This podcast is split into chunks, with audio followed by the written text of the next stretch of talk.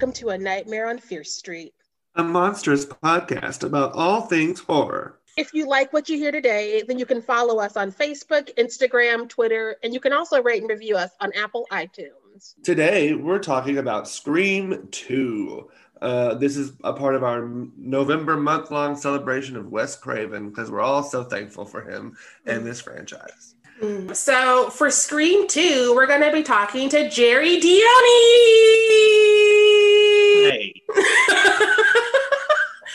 Jerry, tell everybody why you like horror. What what are your kind of favorite genres and movies? Give us all the um, stuff. So I, I came to religion late in life uh, because I was in a household that I couldn't see R-rated movies till I was 17. So I like started off horror with stuff like Psycho because I could I could watch those those because it's from the 60s when we didn't put ratings on stuff.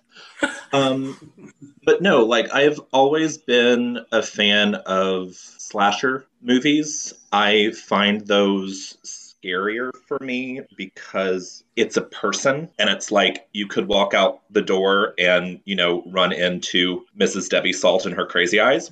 And i i find that more terrifying than a monster because even and because they're also fallible. And i think that makes it much more tense. You know, you're not dealing with some invincible being where you're watching the movie and being like, God, I hope they bathe in the waters of Dragoon so they can make this monster go away, sort of thing. So, like, the Scream series, love the original Friday the 13th, the original Halloween, like stuff where it is real people chasing your ass is has always been my favorite. You and Trent have a lot in common. we, we should have discussed that before we got on here. Um, um, will you also tell our lovely listeners where to find you on social media that you want them to follow you on? of course. Um, I am on Twitter. That's my that's where I live at Jerry Downey nine one three, posting about musical theater and best supporting actresses. So if you have any interest in a, a gay man's ravings about best supporting actress, come come say hi to me on Twitter. awesome. Those are the only ratings. All right. Okay, well, let's get down into this movie. Do we have any general thoughts on Scream 2 before we get into our specific points that we want to discuss? Any kind of general con- concept ideas? I don't know. Picked up this time that it does what the first one does, in which it gives us the movie, but we're so engaged that we don't understand. They're handing us the plot. They're like, here's who did it. Here's what you should be thinking about. And we're all like, oh, what is this college? Oh, caller ID. Oh, it's not a boyfriend again, right? And they're like, we've already told you and we've moved on. And some of that is also a red herring because you think, oh, she's got a boyfriend again, and they kind of use that against Derek's character to be like, is he the killer? Do you is it really history repeating itself? But spoiler alert, it's not. That's just it. Because I most of us never suspected him because we just did that. And while we were looking at everybody else, they kept talking about Billy Loomis. And so that means Billy Loomis is involved, but Billy Loomis is dead. And so, like, we have Debbie Salt with the raccoon eyes, and we're like, I don't understand. Who could it be? Who could it be? And they're literally like, Billy Loomis, history, Billy Loomis, history. And we're like, I can't understand. and so, watching it this time, I was like, I was real dumb when I was a kid because like the first one, they hand you the movie and then they let you figure it out, even though they've already told you everything you need to know. Literally. That, too, that I, because I watched the first one to prepare for watching this one, and it hit me really hard how there are scenes in both movies, not so much in three and four, but these two, where you have the killers on screen being like, I'm here to tell you how I did it. Not going to tell you it's me, but I am going to tell you why I'm doing it. When Debbie has the meltdown. And she's yeah. like, it stands as somebody from Greensboro or Woodsboro, doesn't it? And it's like, Debbie, you seem passionate about it being someone from there, and you have no real backstory. We and every time tell someone is mean to you, your eyes go real cray. Right? Your happy face turns into I will shank you and I will shank you immediately. And, they and only clearly, go ahead clearly she has a lot of issues with Gail because she is on Gail's ass from the get go. Yes. And then also, but I do think it was really smart that they never had a scene where Sidney sees Debbie. Sidney would have been like, mm-hmm. there you are. Like literally, we only ever see her interact with like Gail and Cotton, and nobody from actual their history. Nobody. She doesn't have a scene with Randy. She doesn't have a scene with Dewey. Um, nobody who could clock her. And like the first couple times you watch it, you don't catch on to that, even though you see her in the background lurking, waiting for a moment to step forward when it's just Gail. and it's just like, hmm. But I just yes. love that the makeup department was like, we're just gonna give Laurie Metcalf a lot of eyeliner and see what happens. don't fuck with that and see what happens. Well, maybe Laurie came up to them and said, "Hey guys, so one of my big character traits, I'm going to have crazy fucking eyes." And they were like, "Okay, we're going to highlight that." right. No, don't spend too much on my wig. It's about my eyes. yes. My eyes. No, I need three pencils every scene on my eyes, three at all times, because like they are out there. They're they are their own characters. Um, those and Courteney Cox's uh, Red Streaks. My Which favorite thought, Gale hair. It's my favorite Gale hair of the series. It's not three with the bangs. I mean, we we all love the bangs. They have a special place in our heart, but we love them for a different reason than that they're good. they were the most insulting bangs I've ever seen, and I watched all the '90s horror TV, and I was like, "This is personal." I don't know who you pissed off, Courteney, but this was personal. Money they spent on Laurie's eyes, they couldn't spend it on her hair.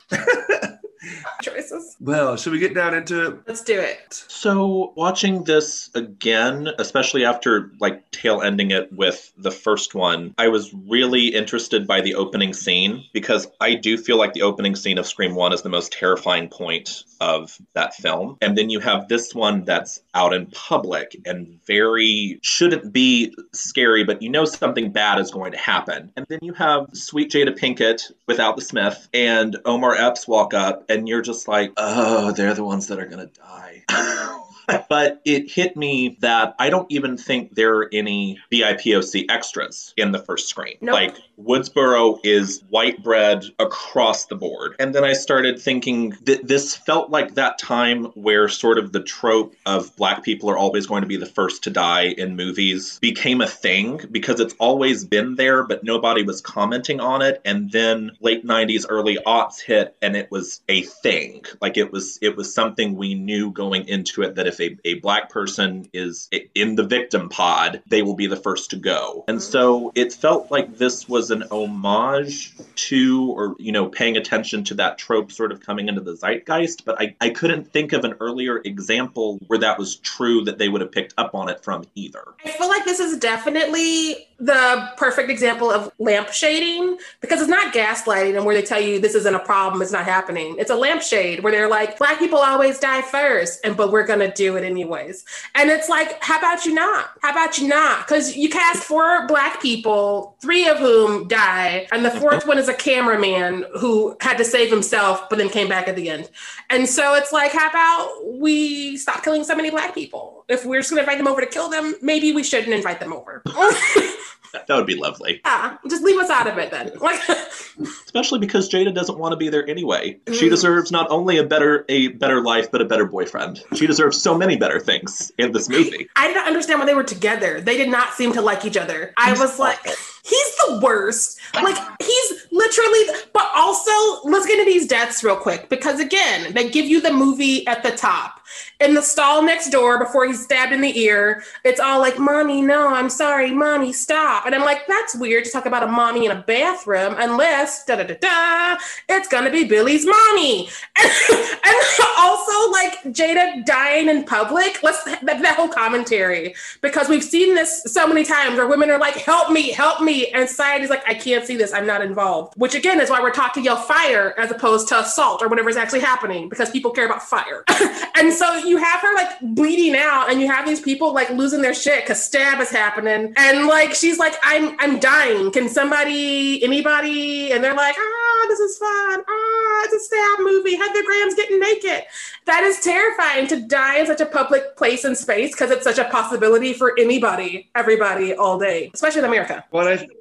I think it was also specifically her death felt to me like a, a comment on Hollywood and the way that they PR things because like the studio sent all these masks and and fake knives to this opening. I think I've heard. I think I read somewhere that uh, Wes wanted it to seem like the audience just thought it was another publicity stunt. That it was just going to be, you know, it's all fake. It, so that's yeah, it's terrifying though to think about like you need help, but no one will believe you. Well, especially that long shot they have of her because when she falls dead, that camera lingers on her for an uncomfortable amount of time. It is terrifying. Mm-hmm. Her death specifically, more so than his, was terrifying. I I have questions about him because it's hard to hear what's happening in that stall, but his face looks like someone put on softcore in the next stall. And I'm just like, this isn't hot like you with your horror movie foreplay mind ness happening. What is wrong with you? And then like leaning up closer to the stall, I'm just like, I your your choices may may have led you to this. Jada oh. is innocent in all of this. You you have made choices that have led here. Who puts their ear to the door of a public stall? Thank you. Who I when I see these horror movies that people are like, let me take my drink to this public bathroom. And it's like, no, your drink is sacred. You protect it. You finish it and then go to the bathroom. Yeah, this isn't Friday night at Berlin. Calm down. right? This isn't a cabaret. Like, get your shit together. What was what was he gonna do if it was like people having sex in the stall? That was he gonna listen? Like, right. no. Yeah. Had he just shaken it off and turned around, he might still be alive today. But instead, he had to put his ear to the wall and be like, "What's going on in there? Who's mommy?" And I was like, "It ain't your mommy, so you don't need to be worried about it." Mm.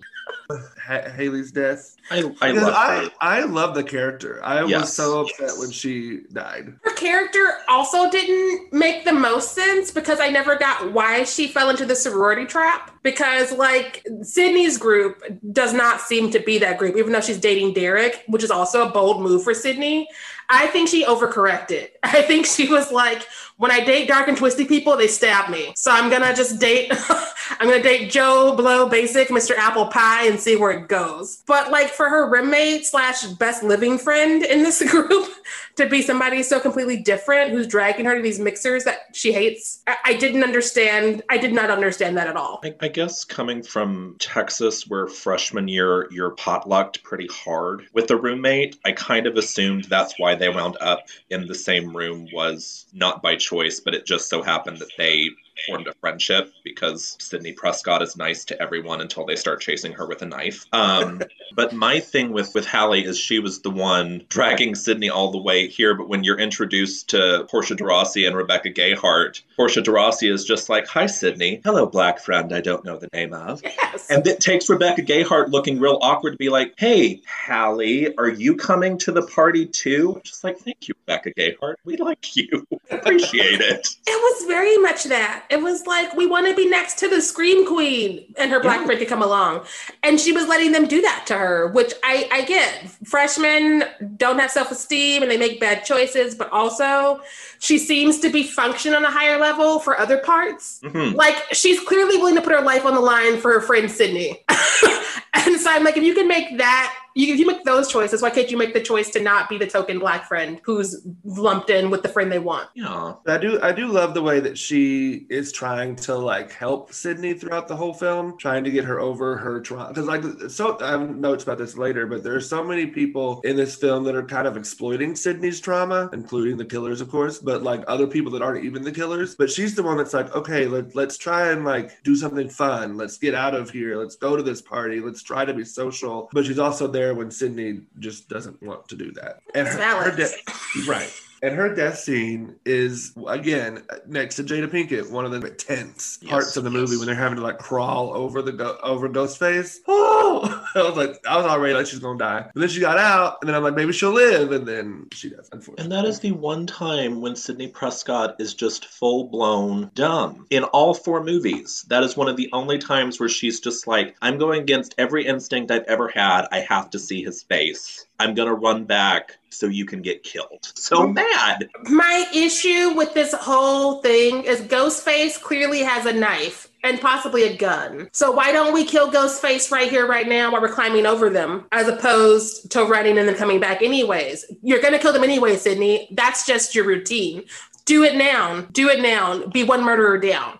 Um, and yeah. I, but it's definitely one of the moments in this franchise where I'm just like, this makes no sense. This was forced. This was written by somebody who wanted this to happen, as opposed to somebody who was like, my character would or would not do this that I've created. Well, I I do kind of get sidney's choice of wanting to go back to see who it was. To know, because like if she didn't, her whole life she would be like, I, I don't know who that was. I don't know who killed my friends and all this stuff. But what I don't understand is a like Sharai said, why didn't she kill him and then lift you know kill him, lift the mask up? Oh, it's Debbie Salt, surprise! Like, actually, that would have probably been what's his face, you know, and then she would have known then. Or when you go back, take Hallie with you. Take your friend with. Don't separate. When Hallie stayed, I was like, she's dead, and it was because she was black and she stayed. Those are two no nos. And so I was like, I knew it was coming, but for whatever reason, that's how we set this up and that's why her death feels like a waste and it's kind of a funny death because she's like what and then she's just like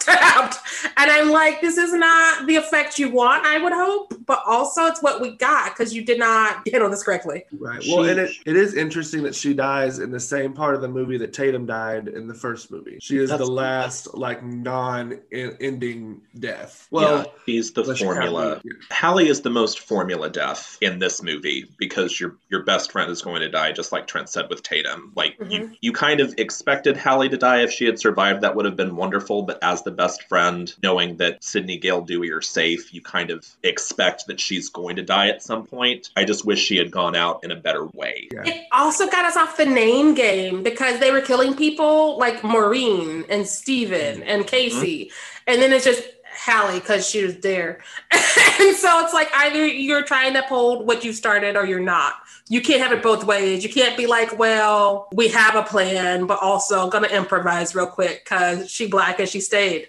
I I don't understand. I don't understand. Justice for um, Hallie.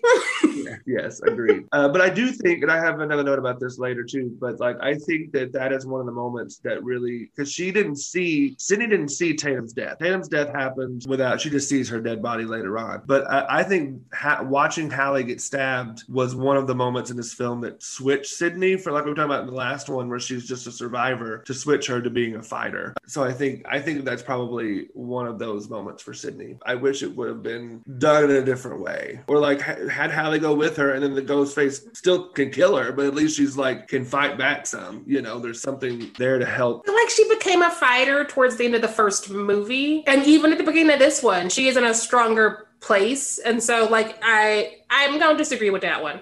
Cause she's like got the caller ID, she knows the penal codes, she's like giving it to these assholes when I call her at five in the morning. And I'm like, this is a sidney I can follow. But again, she falls into these traps of making dumb choices because that's what they needed to happen for the plot, like this choice. um, and it's just like sidney I know you've done this movie before. Why would you why would you do this again? Why would you? And she's like, because I was written that way. and it's like, okay but yes, I agree. Justice for Hallie for sure. I thought it was a really interesting choice to add to the meta-ness of this of this franchise to have this film in the back in the in the shadow of the opening of a film about the first film. So movie inside of a movie inside of a movie inside of a movie inside of a book inside of a you know.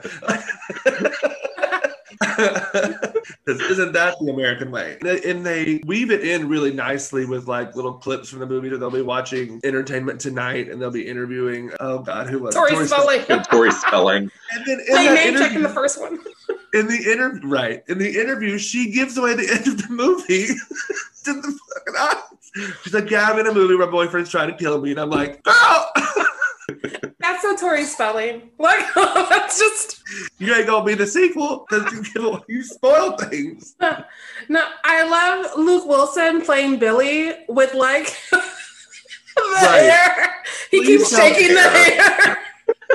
Please tell me that I haven't known about that. Please tell me that Skeet was more convincing than Luke Wilson, or was I just that blind? Much, like, much was more. Like, I I love this bad meta movie and I would watch it, but also I think that it is a commentary on just like America again worshiping these serial killers. Like it's a reason we have people who are like, let's cast David Tennant as a serial killer so the girls will go crazy. And it's like, no, how about we not make Ted Bundy and them hot? How about we not do that? How about we talk about the psychology of serial killers and the problems of it without trying to make it cute and cool? But I would watch mm-hmm. it because I'm an American asshole. So yeah, I was torn. Well, Sharai, I have some good news for you. Mm-hmm. Somebody in all of their glory have made Stat the Stab movies and continued that whole franchise. There's like nine of them. And I believe they're on YouTube. I'm not not gonna say we gotta talk about that for a special series. but I think so, we have to talk about that for a special series. I'm changing our production meeting agenda right now. Hold, please.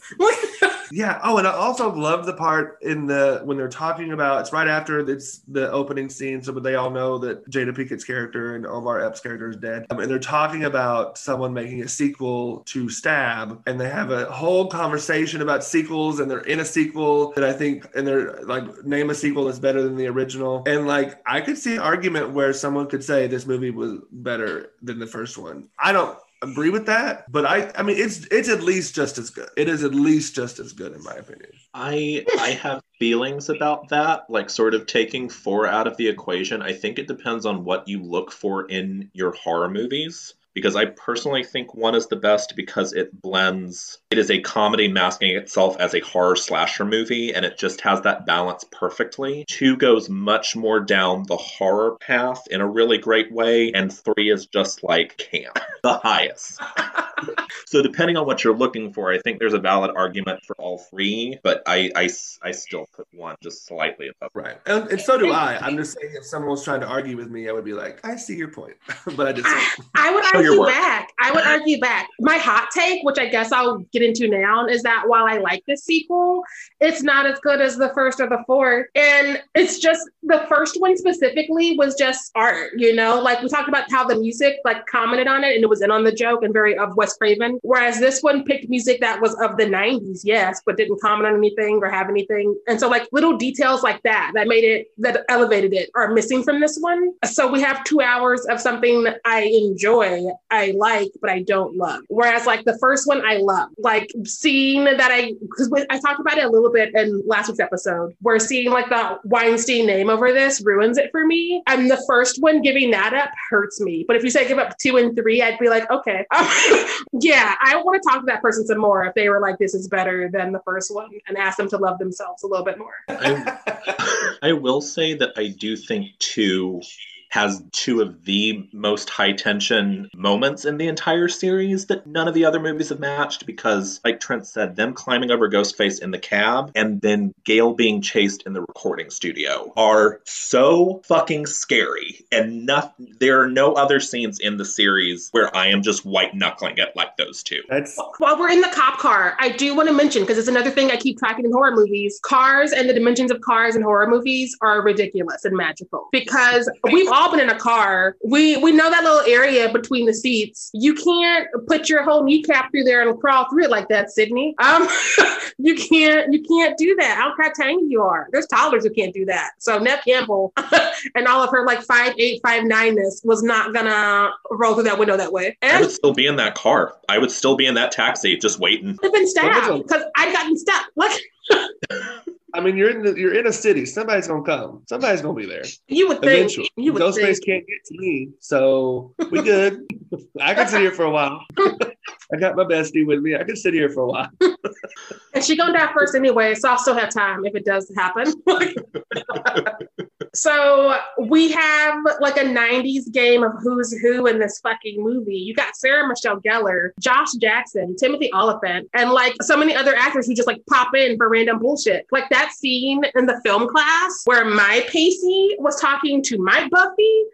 I I leave my body every time, especially because like Sarah Michelle, of course, is our Cici Cooper who dies the typical way a blonde does in a horror movie, and so that's kind of also a funny commentary because she plays Buffy, who was born out of this trope of the blonde girls who can't fight back so I just I I don't mean to laugh, but I do laugh because it's just it, it's ironic. You have so many '90s people just here and breathing, and you also have them making so many like friends jokes because Courteney Cox is here and she's kind of the star of this one because we don't have Drew Barrymore. And so it's just like it was my head pretending for Anderson's body. Well, David Schwimmer's gonna play you, Dewey, and it's just like you're gonna go through your whole cast real quick, Courteney. Um, so like it's it's a it's a '90s time capsule. For that, I will let it be in the top tier of something. If we're gonna talk about '90s time capsules, I let it go there as opposed to top tier of the Scream franchise. I agree. I think there's some great videos. It's really Mm. Timothy Olyphant is so hot in this movie.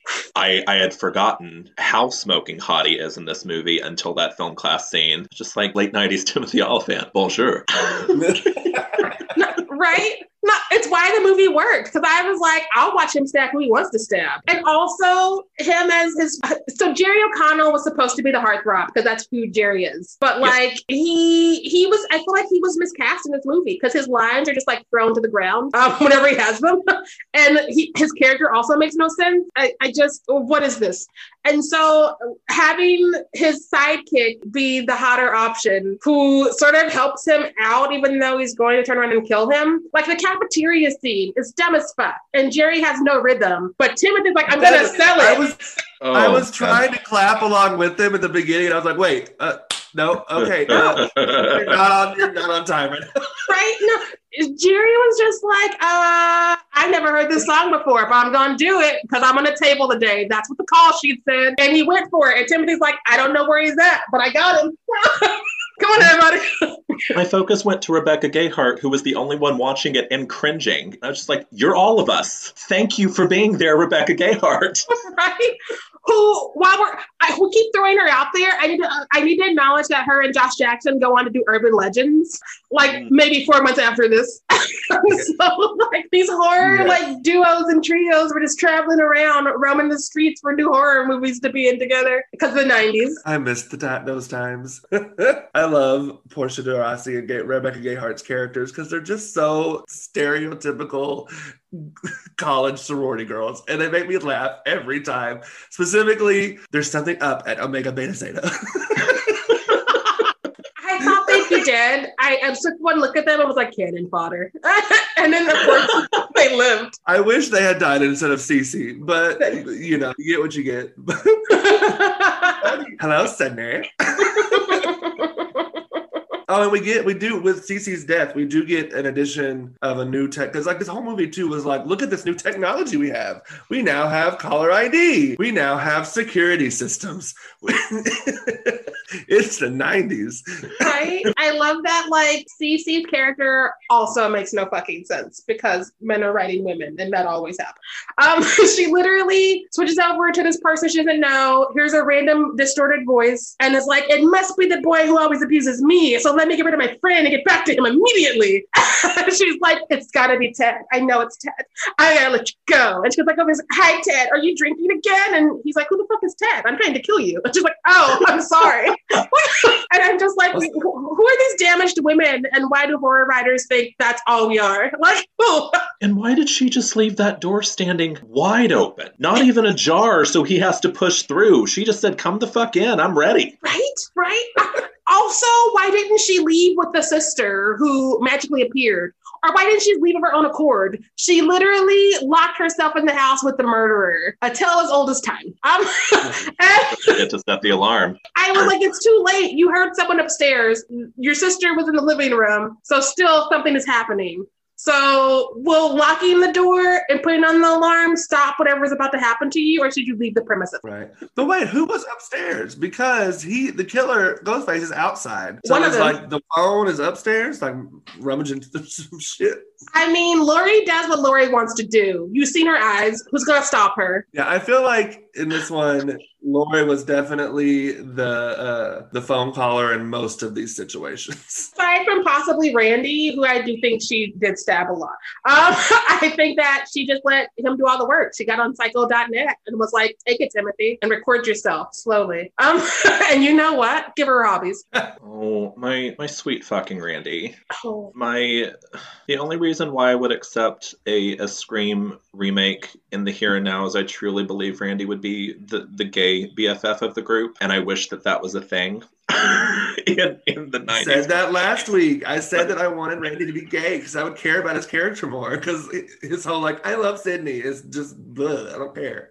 yeah, but no, that death kills me because it's the only sort of hangover from the first movie, and you sort of expect him to be safe. Like I remember when I first watched it, I because he survives the gunshot in Scream One. So even though you see, you know, masked Debbie Salt just going to town on him in that side mirror, you still expect them to open the door and him be hanging on by a thread, and he's not. And I hate it. I feel like this death bothers me just because of how senseless it was. And I know that's weird to say in a slasher film, but literally, you have the three of them who just survived this shit together and they separate and they don't think to look around for him for how many minutes? And he's wandering around by himself, knowing he's not a fighter, looking for Ghostface. And I'm just like, this this seems awfully convenient, and I don't get these motivations. And I do, right. I do love that they sort sort of cover their tracks on that front because this is right after they've deduced that the first three are copycat killers because of the first names. So I think he's feeling pretty secure in that fact and the fact that it's broad daylight and he's which unfortunately is his undoing because he's just walking around being like you're a bitch. You have no creativity. You're just going around trying to find people with the same names and cutting them up. Like you can't do anything. And then starts talking about Billy and as crazy Laurie says later, she's just like, and he said bad things about my son. I got a little knife happy. I was like, oh. Which is another sign it has to do something with Billy Loomis because literally he's like that pansy ass mama's boy, then he's dead. Yeah, yeah. There's not like a conversation, nowhere. right? That's what always gets me. That door just flies open. It no rules. Rules right? are off the table with this one. Right? And no. Did anyone else notice that he calls him homo repressed? I mean, mm-hmm. we all saw the first movie. Thank we you. all agree on this fact. Thank you. Thank you. the, the, the things that happened with that corn syrup between him and Stu, we can only imagine. I do want to mention because interestingly, in before this movie opened, when they were like testing uh, testing it with audiences, Dewey and Randy were supposed to die. Dewey was not supposed to make it. Clearly, because the way he lives in this one is fake as fuck. Like literally. Uh, and audiences hated it. They were so pissed off, so they had to make it to where Dewey lives and Randy is still dead. I wanted two of the original four to be dead. Would have rather they stuck with that and just upset audiences because right now Dewey have like a resurrection, which don't make any damn sense because he was stabbed so many times. Gale watched, and he laid there overnight bleeding out. So, like, when they roll him out the next morning, why is he still alive? Yeah. And t- typically, if you're bleeding from your mouth from being stabbed, you in trouble. Did not look good. Did not look good. Like, I feel like if he survived, then Jada's character at the top could have survived. Good point. Um, That's a good point. Just think. But yeah, Randy's death, and and yeah, rewatching it, it is the most like obviously okay. This has to be connected to Billy moment because yeah, he dies right after. Because at first he's he's attacking the killers this time, and like that's okay, whatever, attack me all you want. But then he switches to why are you mimicking Billy uh, Loomis, who was all these names and all this stuff, and then yeah, he mm. is dead. Like, no. I, I truly think it is the most shocking death aside from Casey's in the first one, for me at least. Because we we do get comfortable with these characters, even though it's a slasher franchise, so we have to start killing them off. And so to see it happen so early in the movie, because it's like the first hour, and you're like, you got another hour and change to go. Who else is in danger? Randy, Randy is what, us he he's the one sitting there guiding us and giving us the the rules of horror movies and suddenly it's just like our best friend essentially has just been gutted and it oh uh, just making me mad. I would have rather Dewey die. I, which I'm firmly in that camp with you. Yeah, which leads me to my next note. David and Courteney are still really cute in this one. What David does with his limp is not. That should have been stopped. Who made that call? Who let him do that? Can we just unpack this for a second? I. I well, I also love that Randy calls him out. He's like, "You got stabbed in the back. Why are you limping?"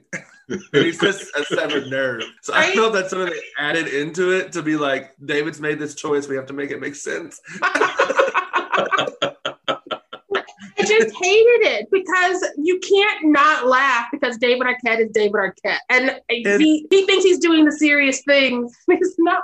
But also, then you're that asshole laughing at this person who is supposed to have this limp, but clearly doesn't and doesn't understand how that would work as he tries to run up and down stairs. I just, I, I, I wanted it to stop. I wanted it to stop. he was he was going for the gold, bro. He, he was. was going for that. He's like, I will stand out. and it's like, don't do that. Don't do that, David. just we can get you a hat or something. He's like, no.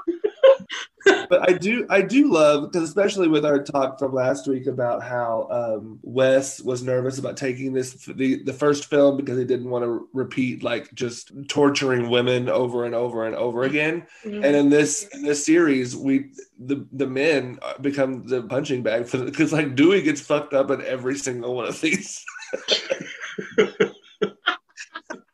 he, he has had it, y'all. He has had it. He has put through it. Dewey and Gale are cute. And their whole like evolution from like the beginning of this movie to the end of it is nice. It's cute. It's so adorable, especially because we we are surrounded by these selfish people. We just are, like Gale and Cotton, and they're always trying to like use Sidney to get their own gains. And so it's nice to see Gale has something that's not just about that. Even though I wish we could have given her something that wasn't a man. But you know what? It's the 90s so I have to take whatever is given to me as scraps. and that's what I'm going to do. And uh, at least Dewey is not a Billy or a Mickey. He's this fluffy little dumbass who is just happy that he has a badge and happy that he thinks he's helping. So it's a very, at least she's not going for some 90s heartthrob trope. And I think that's what makes it adorable is he is such an idiot. Right. And you just sort of want, he makes her happy and you're just like, good, good, awesome. Well, and so that leads that leads to my next point of like the the franchise evolution of these three characters. Because in this film, like I said earlier, I think you see some moments where Sidney and gale specifically make changes. Um, when Sidney has the scene with the director, which I have other issues with as well, we'll get to. Um, but when he when she when she has to repeat "I'm a fighter," and then at the end she you can see that she actually believes it. That's the only part of that scene I like. Uh, they should have just cut it right there. they didn't. They made a choice. Um, but and then and like I said earlier, which Sharai disagrees with me, I think the death of Hallie is also one of those moments as well. But when Gale says, um, I feel bad. I never feel bad, but I do now. Is a moment that I we haven't seen from from that character before now. Her being vulnerable and like owning her own choices and the bad shit she's done to uh, exploit some of these relationships. And then Dewey, I don't. It's that one's a little more unclear for me. He does have a gradual change with his relationship with Gale, I guess, but like he's kind of the one that just kind of stays the same. I do feel like as adorable as they are, Gale and Dewey also hinder each other from growth because it becomes about their relationship as opposed to them as individuals in this franchise. I don't know what's going to happen with Scream 5, but I, I do track that. And I wonder who they would have been had they not gotten real cute in the first one and the second one. Yeah, that would have been interesting.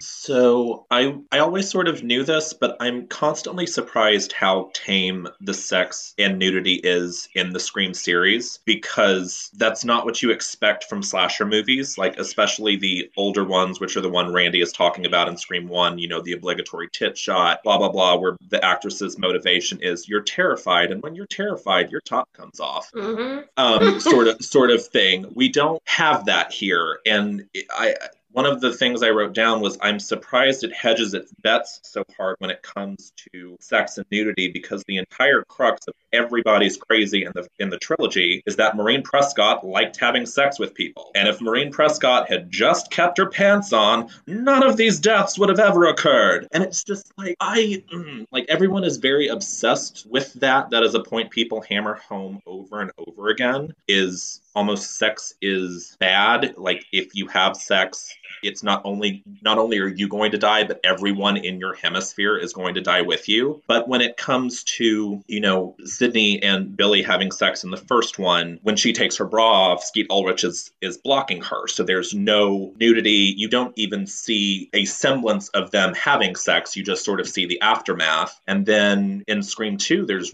barely anything. You know you can clearly see that heather graham in the stab movie is naked when she gets in the shower because jada pinkett is having none of it. But it, it only shows you the bottom side of the screen where you can see her feet. So it gives you the idea of it, but in terms of slasher movies where nudity and sex in particular are such an expectation of the genre itself there's really nothing in in all four four movies that is mm-hmm. that is sexual. Do we think that's Kevin Williamson as a writer because Dawson's Creek was notorious for talking about sex but not having sex, or do we think that perhaps Wes Craven in his like need to make amends with the women in his films also made that choice because I I think we talked about it maybe in Fierce Street 101. Wes Craven started out in porn like as I forget the job titles he had, but that's sort of how he got his foot in the door in Hollywood. And so I feel like perhaps he, I'm not absolving him from like the boobs of Nightmare on Elm Street or anything else, but I feel like perhaps he flashed those boobs because that's part of the formula. But like later in life, like with Scream and with Cursed, we saw less that. So maybe that was him being like, I make my own movies now, or maybe it is the Kevin Williamson effect. I don't know. Well, I think I think the first one specifically was probably more of a Kevin Williamson idea because because he had written the script before Wes came on. But it's probably a combination of the two of them. And I really enjoy that it doesn't have as much nudity or, or sex in it because I feel like horror movies of past that do have a ton of that in it, I feel like they rely on that too much. That there's not they they sacrifice storytelling to be like, we gotta have a sex scene or we gotta have Yes. Sex. I become I think, Michelle Visage every time. So I'm like stop relying on that body.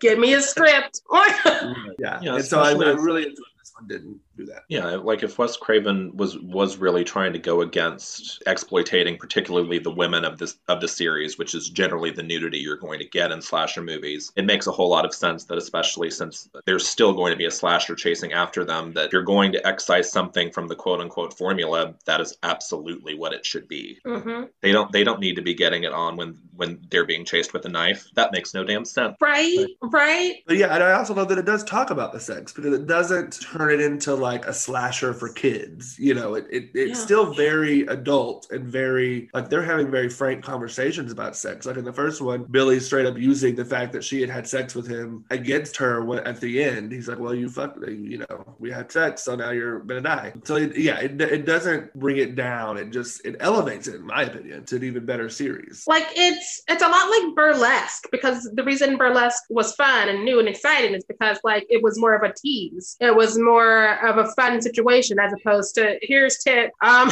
and so like I, I I think it might be part of the reason I was drawn to this franchise as a kid is because like how often would I see any horror movie they didn't have a busty blonde flying out of something or getting stabbed on someone. And so it was kind of refreshing to be like, we can just kill people and have fun. Like everybody can like not be objectified. Yay. Right. Well, and, and this first one was kind of the because this franchise, the late 90s, early 2000s slashers didn't have a ton of nudity in it. Like I know you did last summer, Urban Legend, um, even their sequels yeah. didn't have a ton of nudity, but it had sexuality without being nude, which I think is a really interesting. And you started seeing the lean toward, like, I know what you did last summer is a perfect example of male nudity, not full on exploitative nudity, but I mean, Ryan Phillippe walking through that locker room, and I know what you did last summer was an awakening. Um, and you just, you, you have much more of, you know, guys just started looking hot, hotter or, or 90s hot, if you will, where to the point where they had them take their clothes off versus because, you know, the 80s, Nightmare on Elm Street, you know, didn't really have any male nudity. The only thing you get in Friday the 13th is Kevin Bacon's ass, praise. Hmm. so, you know, but you still got all these shots of, of naked girls. And then the 90s were just like, we can do this with the boys too. And you start seeing that trend moving. I think it's also in part because there was definitely a shift where people were like, but there's other money out there, not from cis straight white men. So should we get these other people's money too? And if we want that, maybe they don't want to see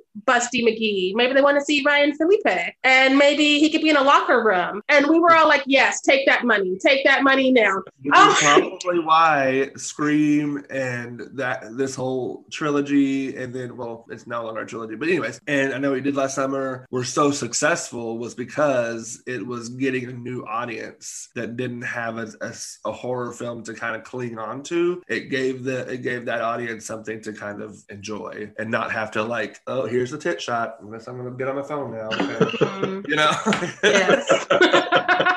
no, it, it, sadly, yes. Because like whenever I'm watching a horror movie and the boobs come out, I'm like, so we have nothing else to say. Thank you for letting me know you're out of ideas. like, yeah, can we get back to the killing people? Okay, bye. Yeah, we had a job to do. I want to see us finish it. Right. Stab someone. Um, so. So one thing that I want to definitely make sure we discuss, because I think because we're all theater people, it is a really interesting decision to have Sidney studying theater. Yes, and I, and, and uh, I want to go ahead because I've already mentioned it. The director telling her to use her trauma is a choice. That it's should... some of that bullshit though that we hear. method actors, Joaquin Phoenix, that bullshit that we hear. Why are all? I don't know of many method female actors. I only know of method male actors that I can. They exist, of. but they don't talk about it to be like I acted like a dickhead yeah. for my method training to win my best actress Oscar. They do the damn work. yes. and then take the hardware and say, "Look at what I did." Yes.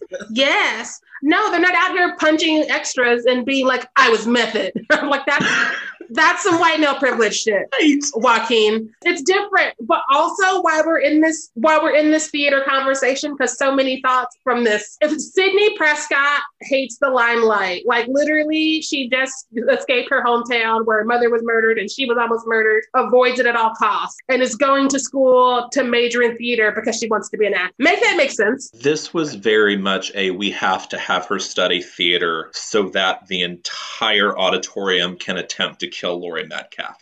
yes, ending, ending up back in the theater was also a choice that I did not buy. I was like, you just wanted to use this stage. That's that's it. Like, there's no motivation to go back here. Like, she doesn't know her boyfriend's there. She doesn't know. Liter- and also, the sound system would not be heard from blocks away. As somebody who's worked in technical theater for off and on for a decade, including my degrees, like you can really get it to be heard a room over. So you're not going to be all like, play it and she'll know that's her cue. that's not how that goes. Uh, her running to the sound of the music, bullshit. Also, all these campus buildings being unlocked in the evenings, bullshit. Like they lock shit up. They do. Even before people started getting murdered, they would lock that shit up at a certain time of the night. I, I do think I think that her studying theater has a, a comment on how having trauma or having something negative in your past can lead you to a creative outlet. And I think when she is in theater, as you know, most actors will tell you that escaping yourself, you know, is therapeutic in a way. So I think that's why she's studying theater, and and it gets them to use the auditorium in the end. Yes, for sure. Feel like from what we are supposed to take away from Sidney, though, being seen is not her thing. So giving her something else creative to do would have made more sense to me. And I feel like this is another way they failed this character. But they had they had a lot of those bases already covered, which may be why she had to land in theater because you had Randy in the film class, you have Gale, who's clearly the the writer. This whole thing is just about her being a writer. So unless you wanted to double dip in the medium, because I personally think Sidney would start writing about her trauma. Like in my mind, that's where she would have led. Or going but to psychology. Like, yeah, something like that. But in but it it felt like theater was the other artistic outlet for her that had not been explored in some way in this movie already. It just felt forced, especially when you have the Greek life and you have the Greek play and people keep commenting on the Greekness and you have like the Greek chorus of reporters. And I'm just like, I get it. I get it. You found a theme, you found an aesthetic, and you love it and you can love it all you want. But also think about your character because I just, I don't buy someone who is in survivor mode and who wants to not be seen and wants no attention and is trying to move on, cashing in on her name as an actor in this field if she were to actually graduate and pursue it, like she seems to be thinking of doing. I feel like she'd want to do something behind the scenes somewhere if it is in this world. And as much as I love to see people explore the arts and media, maybe she don't need to be in the arts because, like, psychology, she literally had a boyfriend for a serial killer. like, maybe she has questions. Well, Hallie is a psychology major, which is interesting. Um, and so that would have made sense for them to have a friendship because they have classes together because Sidney's into that. But instead, Sidney's running around here being chased by Greek chorus members stabbing at her and lo- lives for the limelight every like Tuesday through Saturday night on this like production stage and then goes back to hiding. And that makes no sense. Either you're hiding or you're not hiding, but you can't do both. You, it's like being pregnant. Either you are or you're not. You can't be like, I'll be pregnant for certain parts of my semester, but not the rest. Like, I did think it was an interesting choice for them to having having her play Cassandra. For those of you that don't know who that character is, um, she's a priestess of Apollo, and she has all these prophecies, but no one will listen to her. No one will believe her. Which and she keeps telling, like specifically Derek, on multiple occasions to leave me. Like you're going to get killed if you stay with me, and he's like, No, I'm not. I don't want to. And what happens? Your ass gets shot. So that's a really interesting parallel that I think they brought into that. I appreciated they didn't do a Shakespeare because that is an ongoing battle in America academia today. You know that was on the list though as a possibility. It was. It was. Somebody was like, "Take me out of the shrew," and Wes Craven fired them, and they were like, "Let's go to a completely different era." I also just know that that theater professor in next year's like acting one was just like, "Do you remember Sidney Prescott, that girl that got stabbed? I'm the reason she lived." I told her she I was know he's taking full credit for her being a survivor and just be like, "I will make sure you survive too. Tell me your trauma." I'm gonna latch one of my points on to this conversation because again, lots of thoughts in the theater world. We need to understand that the damage they've done to these light instruments and these set pieces cost more than all of their lives. And so, how do you go back from that? How do you be like, oh, so three of you lived, but like you shot eighty thousand dollars of equipment that we borrowed? You don't. You do what Sidney does, and you become a hermit. That's why she's hiding between Nelnet and her school looking for her. she's never going to cover either. And so she's hiding. Um, This is also why was- Courteney got those bangs. she's, Ooh, she's so catching her look. hair. She's cutting her own hair because like they could find her easier. And she was like, no. and so she suffered the most because Sidney wanted to like go cut some ropes and drop some instruments on people and miss. It's Laurie Metcalf. How fast is she running? Aim better, Sidney. I will say, Laurie Metcalf in this final scene was real spry. right? I feel like she might have been method acting and just like chugging cappuccino like a reporter would and just applying her own eye makeup. and that's why in the end she was where she was. Oh gosh. I just see her with a venti and her eye pencils jittery. And they're like, Laurie, don't stab yourself. Right, Jerry, do you have another point? um, oh my this doesn't really go in order so i apologize but i just like fi- final girls. Um, and the fact that despite my favorite genre being slasher movies my least favorite part of them are consistently the final girls. Because i love the original friday the 13th but oh dear jesus if alice died i would have no issue with this. Mrs Voorhees all the way. Um, just watched hellraiser for the first time this year. Kirsty get the fuck out of here kirsty. You met our friend Nancy. have, have you met our friend Nancy? And it's just like I think Nancy, they, Nancy, Nancy. I think it's because they have they're just written as stupid most of the time. And like so what if you're stupid, why do you get to survive? Because they're making all these horrible choices and their focus is always it always seems like their focus is on escape rather than survival, which sounds like it should be the same thing, but is is different. Especially when you're looking at Sidney in this movie at the end of the first one, where she's not thinking, "Okay, I just need to find whatever window is open and then lock myself in this room and hope that they can't get in, even though we all know they can." She's like, "No, I'm gonna wait till they're distracted, go hide in a closet, and then bitch is gonna take an umbrella in the neck." And so the fact that she is given so much depth and so much agency, just as just as a character, she is the only final girl besides Laurie Strode that does not aggravate me. And I think it's because they have written her as a character you want to root for. Because, like I said, I am definitely rooting for Mrs. Voorhees in, in Friday the 13th. I am very much on her side. They killed your son. Do what you do, Betsy Palmer. But with Sidney, you actively want her to survive, which is is different in terms of most Final Girls for me. I don't love Final Girls pre this film. I like yeah. Final Girls post this film because they're given more often than not. Sometimes it's they're sometimes it's better performed and sometimes there's better writing, whatever. But often, more often than not, they are given that agency that they um, they weren't given in the 80s and the early 90s. And if you go pre this, I am with you. Besides Laurie Strode, which even I in the first movie I have issues with Laurie Strode because like I, I said this on our episode that she just the first movie is when she finds her dead fr- friends all dead, she just walks around. And I'm just like, girl, come on, we got shit to do.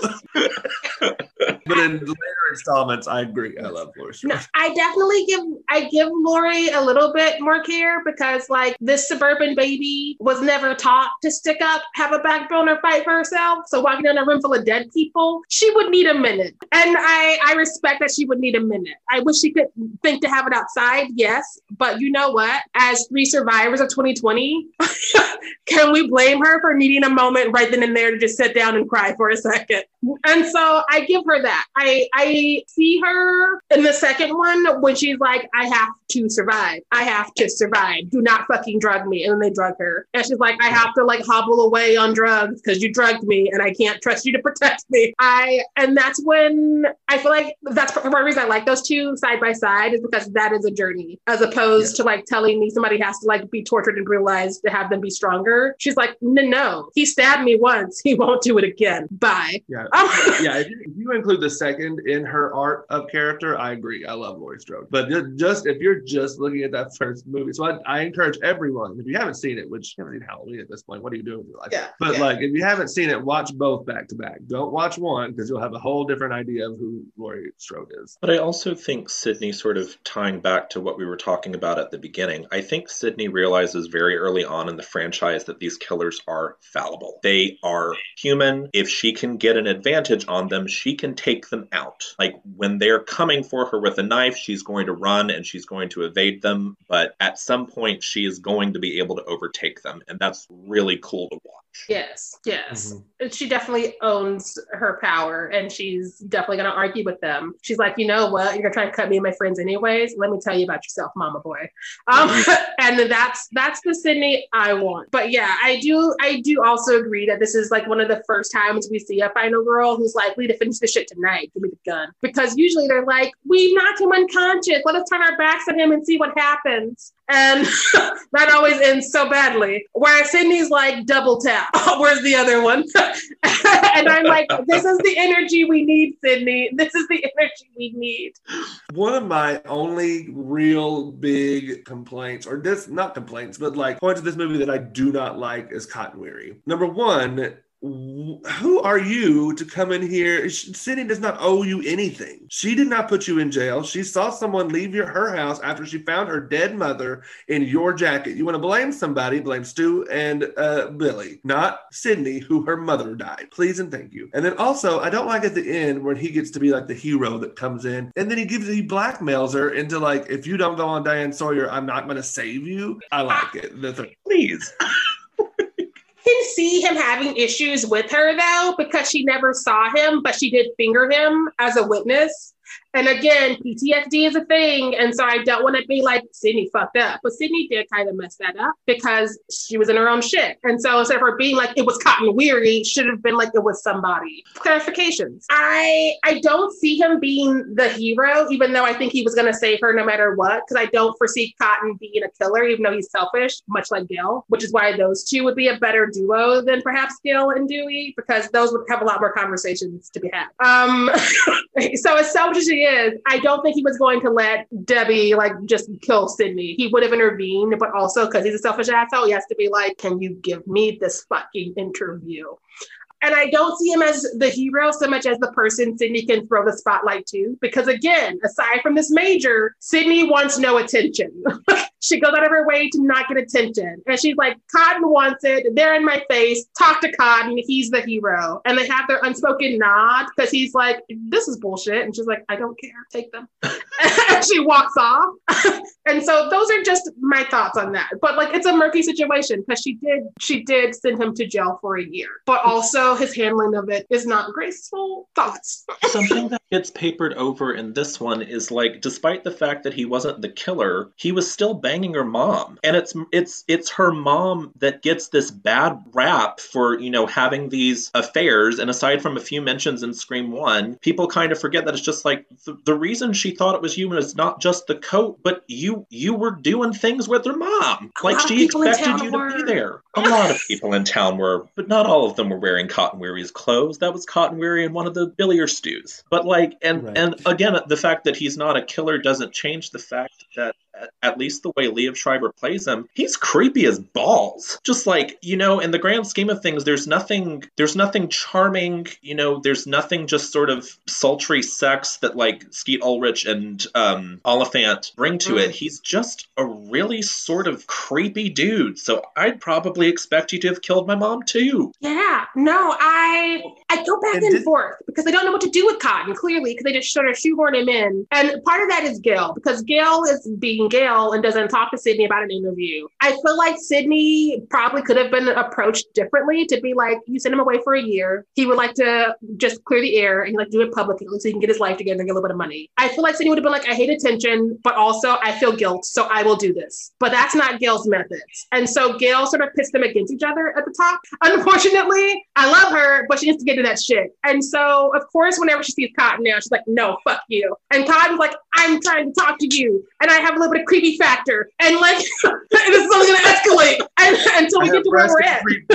Yeah. No, but okay. So going back to Cotton and like the death of her mother. So she is. I'm, I'm trying to remember all the facts from the first movie that we brought. Then they kind of get rehashed in this one too. She finds her mother's dead body and then sees someone leaving the home in a jacket that they find. The police find in Cotton Weary's car. Mhm. So she didn't necessarily. I mean, in the first movie she has, because it's been a year, and so she's convinced herself that it's got to be Cotton Weary. The jacket, the car, they're having an affair. Like, yeah, it has. So she's convinced herself. Like I said, let's blame instead of like blaming Sidney. Let's blame the people who actually framed you, which is Billy and Stu. Sidney did not frame you. Sidney saw someone wearing a jacket and said she saw someone wearing a jacket and said yes, it's that jacket. So that's like sworn she said, I could have sworn she named him. I have to rewatch it again, but I'm not going to pay for it again. So she, wait. she does in the first movie because she's convinced herself after a year of that from that trial that it's him. But in the trial, I think she just or the evidence or whatever, she just blames. She sees the jacket. The jacket is placed in his car, and it's got her mom's blood on it. So like, But she also knew that he was carrying on with her mom, right? So she put two and two together that it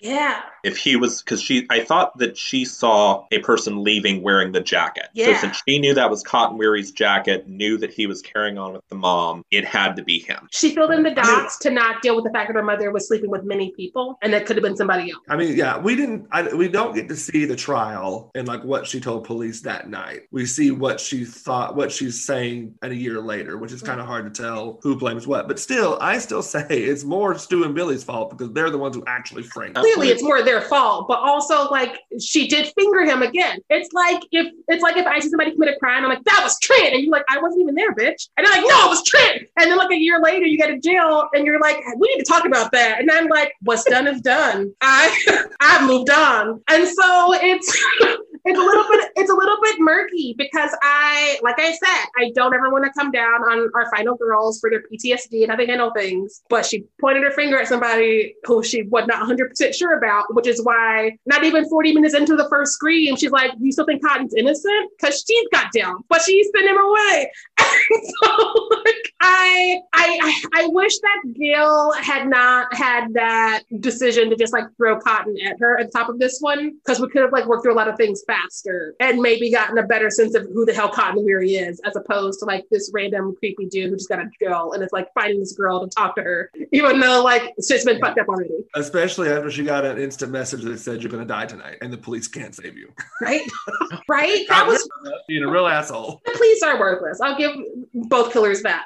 Um, but I just I do feel like I, I, do feel like there were better ways of navigating what to do with Cotton Weary than what they did with Cotton Weary for these movies. I will agree with that. But with what I'm given, I do not like Cotton Weary. And they, they know that's that's yeah. that's why Scream Three opens the way it does. Like they know they know that nobody really likes Cotton Weary, and they don't know what the hell to do with him. So they're just like no. GTFO, bud. Because we don't even know who he was before he went to jail. We know nothing about him other than he was one of the men who was sleeping with Maureen Prescott. Yep. and he was in jail, and he's very selfish. And so, like, those are not enough to like build as a character. He apparently really, wears the same jacket over and over and over again. right. And really, in this movie, he's just used as a red herring because you're supposed to think it's him. I didn't buy that. The red herrings did not work as well in this movie because they already painted this world where everybody's guilty. And so, like, going in, I was like, who could it be? Who could it be? I didn't see it coming down to Debbie, even though I did go, probably Mickey, because he's the hot, creepy one this time around. and I was like, sure, they're going to give us two killers again. They're not going to do that already. And then they did. And I was like, well, fuck me. And so, so that's how Debbie got away with murder in my young eyes. Um, but I never, because like even the cameraman who kept disappearing and wore the same shoes, I'm like, it's not you. First off, you're black. So if anything, you're going to be murdered. Oh, you lived. Good for you. but I just there was never any none of the red herrings worked as well this time around. I, I feel like they worked better in the third one, sadly, because the third one's a wild mess. But the red herrings worked better there because they were rewriting it on set, which is why all of my theories were right at one point and now they're not, and I'm bitter. Yeah. We'll get into that next week. Ooh. able to talk theories. Ooh, it's gonna be a time. It's gonna be a place. and and that topic is capital Laurie, capital fucking, capital Metcalf, and just she makes this movie for me. There's a first shot of Gale where you see her in her red wig just kind of creeping behind her, and you're just like, who is this? Who is this crazy woman? And then she has this overzealous, just sort of, I've read all your books and I've seen all your stuff, and I'm just, I'm, I'm, I'm from the small newspaper, and you know, you're supposed to believe I'm just this very over caffeinated you know, butch haircut kind of lady. And uh, Gale finally is just like, I need you to stop talking and fuck the fuck off, like right now, please. And that's when her eyes first go, oh, oh, we're we're enemies. We're enemies of the pod. Gotcha. Okay. All right. And like I love the little breadcrumbs they do because the one thing I noticed in this one is Randy says flat out when they're going through all of their theories, Mrs. Voorhees is a great serial killer. And I was just like, boom, like mm-hmm. there we have it because in the final scene that is absolutely the energy she is bringing is my son is dead, you had a hand in my son's killing, this is why I'm super crazy right now and this is why you're gonna die. And like yeah, she's just like the the pause she takes when Sidney badmouths Billy. She's just like, what was that? Was was that a negative, disparaging remark about my son? And like every diva worshipping gay electrolyte in my body just elevates with that line reading because the crazy pauses she takes and the way she's going, you're just like, oh, that button got pushed. She's about to lose it. And it's wonderful. And hashtag justice for Debbie Salt because I love her. I love everything she's doing. no, like she, it, it is a great character. I also this was the first time I picked up because so many of the red herrings we were talking about in Scream One are which boy appears post Ghostface, where you're supposed to think of them as the savior when really they were more than likely the one chasing her. And I I'm sure I've noticed it because I've watched this movie over and over again. But something I had never picked up on is toward the end of the movie when Gale is just losing her shit, thinking Cotton is killer because he is the first one she sees. She beelines out of that building and hits a payphone, and the person standing there is Debbie Salt. And I had that had never clicked with me before. That it's just like, oh, it wasn't the first person, but it was indeed the second person that was chasing you around that recording studio. Yeah. Her Um, tip off should have been that Cotton didn't chase her because the killers always chase. Yeah. If they're not running, they didn't do it. She and Laura Metcalf has some great lines that she delivers perfectly. Like uh Jerry, you wrote one down. It's called a makeover. You should try it, Gale. You look a little tired. It's just like she's got a gun on you and still throwing shade. She's owning you on all the levels. Fix them streaks, Gale. Fix them. Oh, and when she walks out and Sidney's like, skirt. What is this? Where did you come from? Because Sidney is the only one that deserves to be shocked by this because, like, she has never, she hadn't seen her. She hadn't seen her in 10 years or whatever, however long she's been gone from Billy's life. And then she just shows up and she looks a little skinnier and got a different wig on. It's like, And the only What? time that Sidney could ever have clocked her was after the Sarah Michelle Gellar death, which is the one time that Debbie isn't lurking. She's just like, "Oh, I got a deadline. I'm gonna peace out now." And it's just like, "Where, where are you going? You have to annoy some people for a bit." and now we know deadline was calling for I gotta go kill a bitch. Let's do the hot takes. So the one I'm gonna go with, we didn't touch on this one as often as we touched on my one I actually had for hot takes. But I would argue that Billy Loomis has a bigger presence in this movie than when he was an actual character on screen in the last movie. He is mentioned in almost every conversation, which is another way of saying, hey, we're not done with Billy yet, but he's dead. Should you think about someone in Billy's life you haven't seen? And of course we didn't. Because all conversations point back to Billy, literally. right. I agree with that, but I I do think that Billy and Stu are featured heavily enough that they are the aside from maybe Scream 4, which just in case people haven't watched it yet, I'll save the name. But I think that Bill and Billy and Stu are the ones that pack the most punch in their reveal Mhm. because they are the killers that are featured most heavily, at least in the original trilogy, to where you have some form of investment in them as like the shady boyfriend and his goofy ass best friend. And they were the ones that were closest to Sidney. I mean, Sidney has no real relationship with Debbie Salt, and uh, it seems like Mickey is, while he is her friend, he's on the uh, the outer circle of her friendship circle. You know, where like Hallie and Dewey and Gale are more closer to her. So yeah, Billy and Stu are definitely the more like, what the fuck, damn. I, I rewatched this for the second time this weekend today because I wanted to be sure about something. The times where they mention Billy and Stu, they quickly focus on Billy. So it'll be like, well, when Billy and Stu did it, it was this. But now let's talk about Billy for five minutes. And so it's kind of like, it, it literally is them spoon feeding it to us to be like, think about Billy's circle. Who haven't you seen? And we didn't pick up on that because all conversations, if you make it a drinking game, you won't make it through the first hour. All conversations go back to Billy immediately. And when they're not directly talking about Billy and name dropping Billy, it's like, hasn't your boyfriend done this to you before, Sidney? And so they're heavily alluding to Billy. So this could have been Scream 2, colon, Billy. um, and and Billy, let's talk about it. right? No, um, literally, it's all about Billy. Interesting. So my hot take is so when you talk to people about the best chase scenes in horror, the chase scene, uh, the ghost face in that recording studio is often overlooked. It is, I believe, for so for me, my top two chase scenes is this one and then Helen from I know you did last summer. Epic chase scenes that are both your your heart's pounding. You want them, you you're rooting for both of them to survive. Different endings happen for both of those, unfortunately. I yeah, this chase scene is uh, every with and the the camera angles that Wes does, where you can see like Gale is hiding, that you see the ghost face on the other side of the uh, whatever those walls are called. I can't remember. It's just terrifying, and like, and then she gets stuck in the room, and she has to watch Dewey obviously die and then be resurrected later on.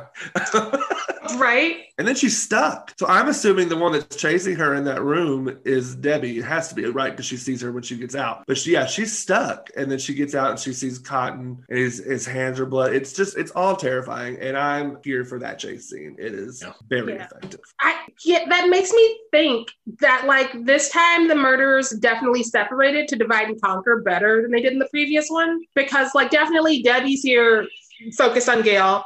Mickey's out there focused on Sidney and the cops. And like they kept doing that, which is another reason why it worked better to have two killers because you actually like see the work after you watch it and you're like, ah. Whereas in the first one, you're like, I guess Billy made the phone calls and Stu did the work that scans. But this one, it's like they were both working at all times, which is why you couldn't figure out who the fuck was where. What? so my hot take is I would argue that the female killers in this franchise, Debbie Salt and one to be discussed, are smarter and more complex than any of the male ones, including Billy and Stu in the entire franchise. Like I think they're the ones that sort of have the James Bond speech about like, here's how I did this and why I did this, but it all makes sense and it's cleverly plotted because if Sidney Prescott wasn't destined to survive this, those are the two that probably would wind up killing her dad. Well, yeah. And, and I, yeah, I, yeah, I just find them fascinating. And I think sometimes, especially Debbie Salt gets overlooked because she's not quite as obviously like the, the serial killer, like the meme that's going around of Billy and Stu. Those are the ones you remember from the original. But I do think that the two female killers in this franchise are to be stand because they are just deeply fascinating. Their motives are also better. Because mm-hmm. I mean, Billy definitely came out with the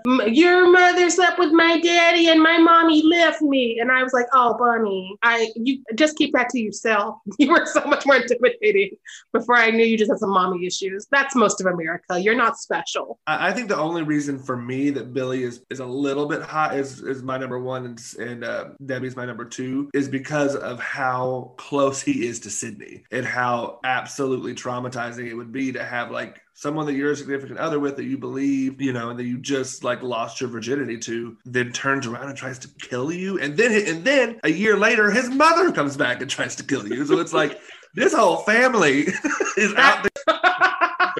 so yeah, but I agree. Other than Billy, Debbie Salt is is my is my second favorite killer yeah. of this franchise. Plus the pantsuits. I mean, you know, you just can't beat them. It's a makeover. You should try it. That's Scream 2. Here it is. Sharai, what we got going on next week? Next week, surprise, it's Scream 3. Um, didn't see that coming, did you? Did you?